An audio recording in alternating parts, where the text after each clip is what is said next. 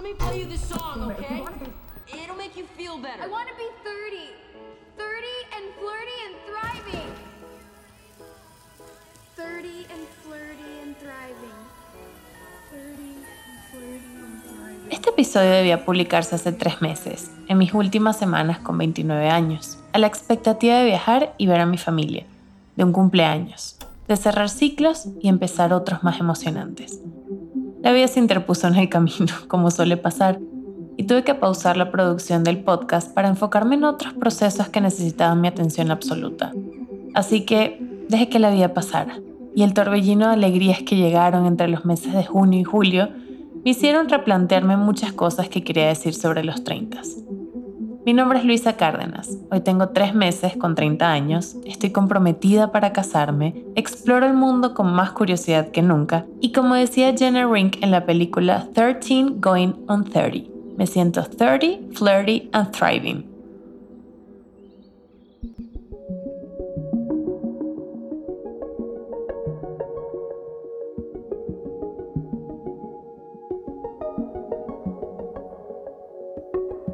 Antes de empezar, quiero darles las gracias por estar aquí y escuchar nuestro podcast, por los comentarios, los likes, las descargas y por compartir este proyecto que me ha traído tantas alegrías. Poco a poco otro día maravilloso sigue llegando a lugares que nunca hubiera pensado y en muchos rincones del mundo hay personas escuchando y compartiendo estas ideas, estas pasiones mías que llevo un año compartiendo y expresando con ustedes. Cada episodio es pensado, escrito, producido y editado, con una sola idea en mente, que el mensaje que queremos hacer llegar llegue y que en estas palabras, en esta música de fondo, en el cariño que le ponemos a cada minuto de audio que compartimos, ustedes se sientan un poco en casa. Así que hoy te pido que te pongas cómoda o cómodo, que te sirvas esa taza de café o té que tanto te gusta y me acompañes una vez más a tener otro día maravilloso.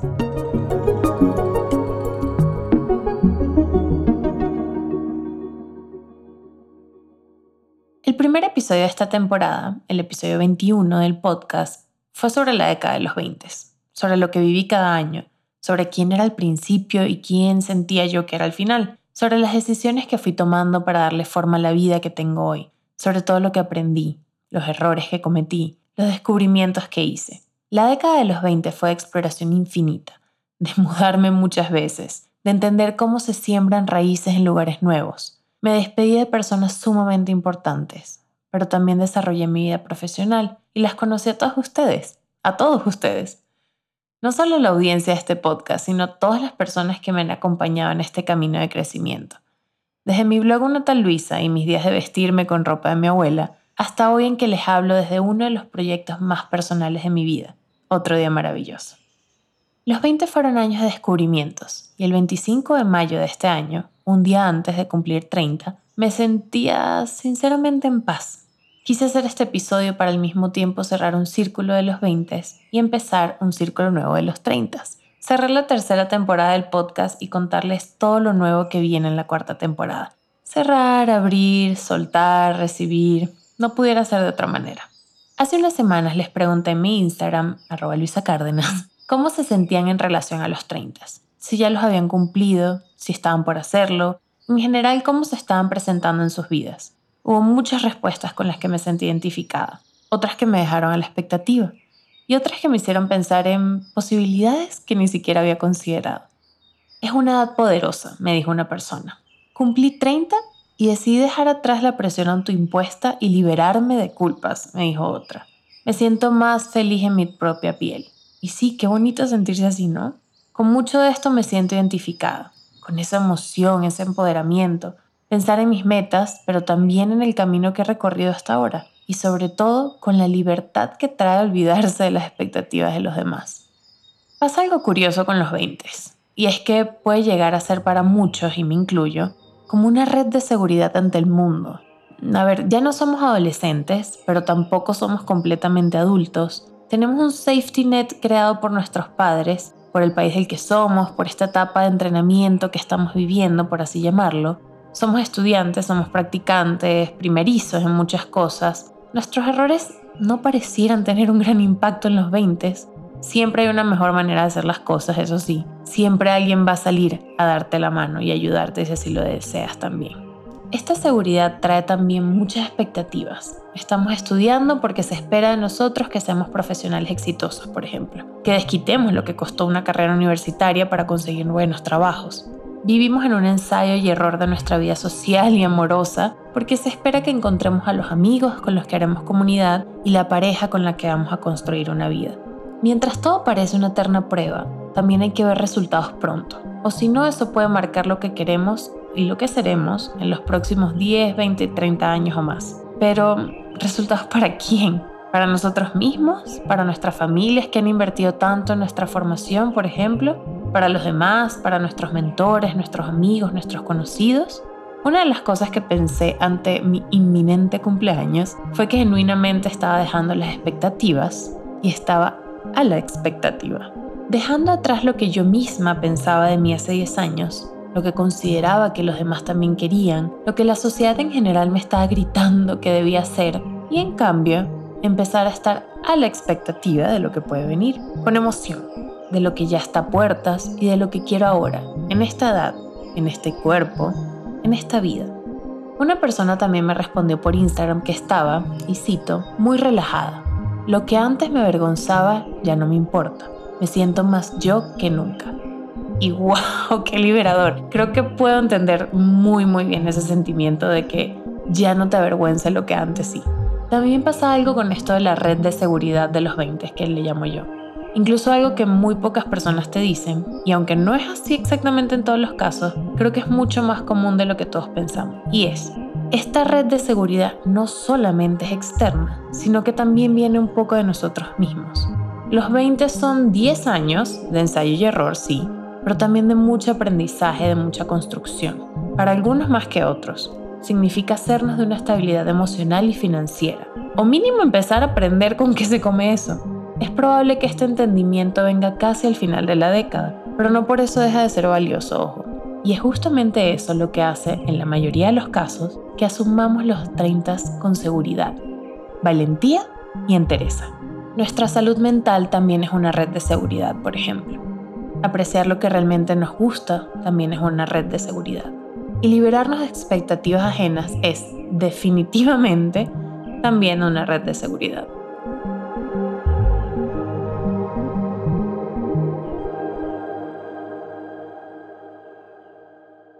Hace unas semanas, cuando les pedí saber sus ideas y sentimientos sobre los 30, también recibí respuestas como, me hubiese gustado vivir los 20 con la experiencia de los 30. O, la presión que siento no es normal. Lo más loco es que me siento como un adolescente en muchas cosas, pero con más responsabilidades y sabiduría en otras. También hubo un par de siento que todo corre deprisa. Algunas de esas respuestas me hicieron pensar en la presión que sentimos, sobre todo las mujeres, de llegar a una edad en la que todo tiene que pasar ya, ya, ya. Esto es parte de las expectativas de los demás, claro, pero también responde a una estructura social y biológica que nos grita que hasta cierta edad somos valiosas sea por cómo nos vemos, por lo que hacemos o por lo que puede producir nuestro cuerpo. Muchas respuestas iban por el camino de la ansiedad porque el reloj biológico no para, porque pensaban que hasta ya estarían casadas y con hijos, porque sienten que no calcularon bien sus tiempos y ahora ser madre será más difícil, o porque aún con hijos y con cierta estabilidad no dejan de sentir que están jugando a ser algo que no son, para lo que todavía no están preparadas, como decir jugando a la casita. Son muchas las presiones a diestra y siniestra.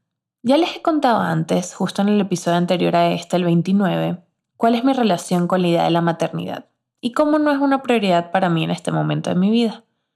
O tal vez nunca lo sea. Quizás por eso entrar a mis 30 no se ha sentido con tanta presión, sino más bien una etapa que acepto y recibo con mucha emoción y tranquilidad. Pero aún así, aunque no está en mis prioridades organizarme para ser madre, las presiones externas vienen de muchas otras esquinas también. ¿Cómo nos vemos? ¿Cómo actuamos? Cómo vivimos nuestra vida, de tener el tiempo en nuestra imagen, buscar todas las maneras posibles de vernos más jóvenes. Para muchas personas llegar a esta década significa dejar de lado la diversión, reprimir las ganas de comer algo, tomar algo, hacer algo. Por esa presión, por esa expectativa de que debemos ser de cierta manera y hacer ciertas cosas. En general, me considero una persona casera, que vivo tranquila en mi comodidad, en mi zona de confort. Pero que va, no, los 30 también traen la oportunidad de hacer cosas nuevas, de no achantarse, No sé en qué momento alguien dijo que a los 30 ya no se veía bien explorar, disfrutar, salir, divertirse. Si hemos trabajado tanto en nuestros 20 por tener cierta estabilidad económica y emocional, ¿qué mejor momento para disfrutar de lo que hemos cosechado? Y si al caso vamos, ¿por qué no sería una gran etapa también los 40, los 50, cada una con sus nuevos retos y dichas? Tanto disfruto pasar un fin de semana en mi casa viendo películas y pidiendo comida rica para no tener que cocinar, como también salir a un bar un miércoles en la noche, o empezar la semana en la montaña en un hiking con Andrés y Argus, o tatuarme un lunes, hacer viajes inesperados, probar nuevos trends, tendencias, nuevas comidas, ropa que antes no entendía, arriesgarme a invertir en algo que no sé muy bien cómo va a salir, salirme de mi zona de confort y disfrutar el proceso. En vez de lamentar la piel que ya no tengo, el cuerpo que ya va envejeciendo poco a poco, la energía que quizás me vaya costando más con el tiempo, creo que también la madurez que desarrollé en los 20 fue decidir por el bienestar, conocer mi cuerpo mejor, porque es el único que tengo y sí, quiero cuidarlo, prestarle atención a las señales que pueda estar presentando mi salud, prevenir cualquier malestar que pueda presentar más adelante manteniendo mis consultas con especialistas, no quiero verme más joven, porque me veo como me veo por este tiempo que he vivido en plenitud. No quiero engañarme con productos que prometen cosas que no van a cumplir. No quiero negarme la posibilidad de disfrutar de mí misma, de lo que como, de lo que hago. No quiero volverme lo que la sociedad dice querer de mí, porque eso no soy yo. No quiero pensar que estoy terminando etapas de libertad y juventud, porque no se trata de eso. Se trata de empezar nuevas etapas y aprovecharlas al máximo. Hoy pienso en todo lo que depara esta nueva década a la que estoy entrando y me hace cosquillas. Lo mucho que la siento como una página en blanco para nuevas experiencias, para nuevas aventuras, para un montón de errores nuevos, pero también todas las sorpresas que todavía no existen, pero que pronto, muy pronto, serán parte de mi vida.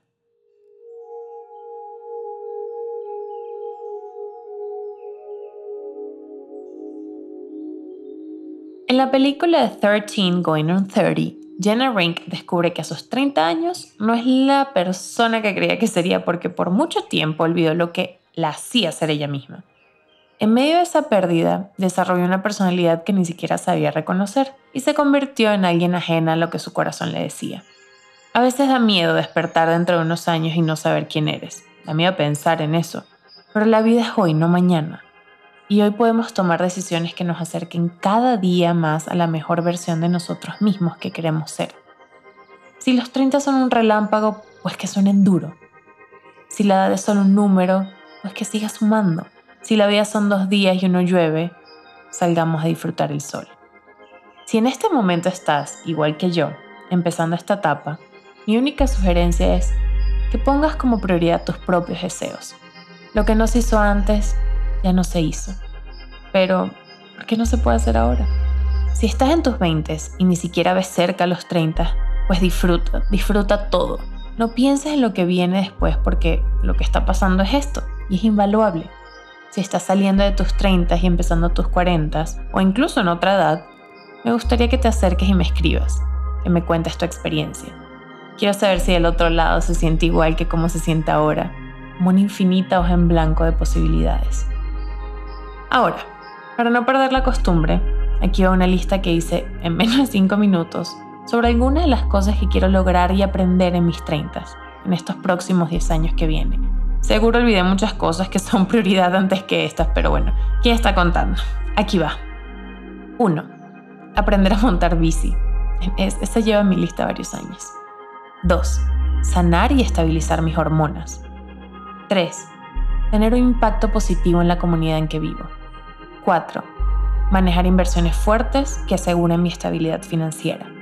5. Correr un maratón. 6. Sentirme completamente cómoda en mi propio cuerpo. 7. Crear un refugio para animales callejeros. 8. Sanar la relación con mi mamá. 9. Tener mi propia floristería. Y 10. Seguir fortaleciendo mi relación de pareja para tener un matrimonio amoroso y sólido. Algo que me dijeron un par de personas en mi cumpleaños fue que al cumplir 30, pestañeas cumples 40.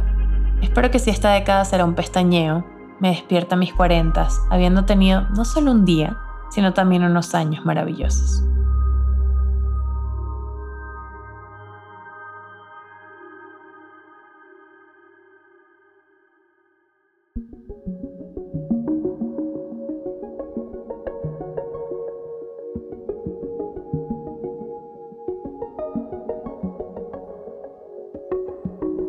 Una vez más te doy las gracias por estar aquí y escucharme. Mi nombre es Luisa Cárdenas y este episodio 30 marca el final de la tercera temporada de mi podcast Otro Día Maravilloso. Comencé hablando de la década de los 20 y termino hablando de lo que espero para mis 30, con muchos más planes que antes, a la expectativa de lo bueno y lo emocionante que ya está aquí en mi vida. Si disfrutaste de este episodio y los temas de los que hablo, te invito a que escuches otros episodios que pueden ser cercanos a tus intereses, como el episodio 27 sobre buscar la independencia o el 15 sobre las expectativas. También el 17 sobre el limbo del adulto joven que grabé con mi mejor amiga Sofía Vera. La nueva temporada de Otro Día Maravilloso llega tan pronto como la próxima semana. Gracias por la paciencia, por la espera y por todo el cariño que me han demostrado en estos últimos meses en que no hemos publicado nuevos episodios. El verano trajo no solo descanso, sino también nuevas energías y metas en las que queremos enfocarnos como equipo para producir el mejor contenido posible para ustedes y también para seguirnos poniendo retos en este proyecto que disfrutamos tanto. Con la nueva temporada del podcast también vendrá un modo de suscripción que explicaré mejor próximamente, pero que se resume en algo muy simple. Apoyar nuestro contenido para poder seguir llegando a más y más personas. Gracias a todos por seguir aquí por siempre servirse esa taza de café o té que tanto disfrutan y por seguir creciendo conmigo en lo que hago. Otro Día Maravilloso es una producción independiente de Attico Lab. Somos un equipo pequeño que trabaja todos los días por llegar a más personas. Así que les agradecería muchísimo si pudieran apoyarnos compartiendo nuestros episodios en redes sociales, siguiéndonos en Instagram y ahora en TikTok como arroba otro día maravilloso, suscribiéndose en la plataforma que sea que nos escuchen o siguiendo nuestro canal de YouTube dejándonos una reseña y valoración también sería increíble. Estos pequeños aportes ayudan inmensamente a este proyecto, así que infinitas, infinitas, infinitas gracias.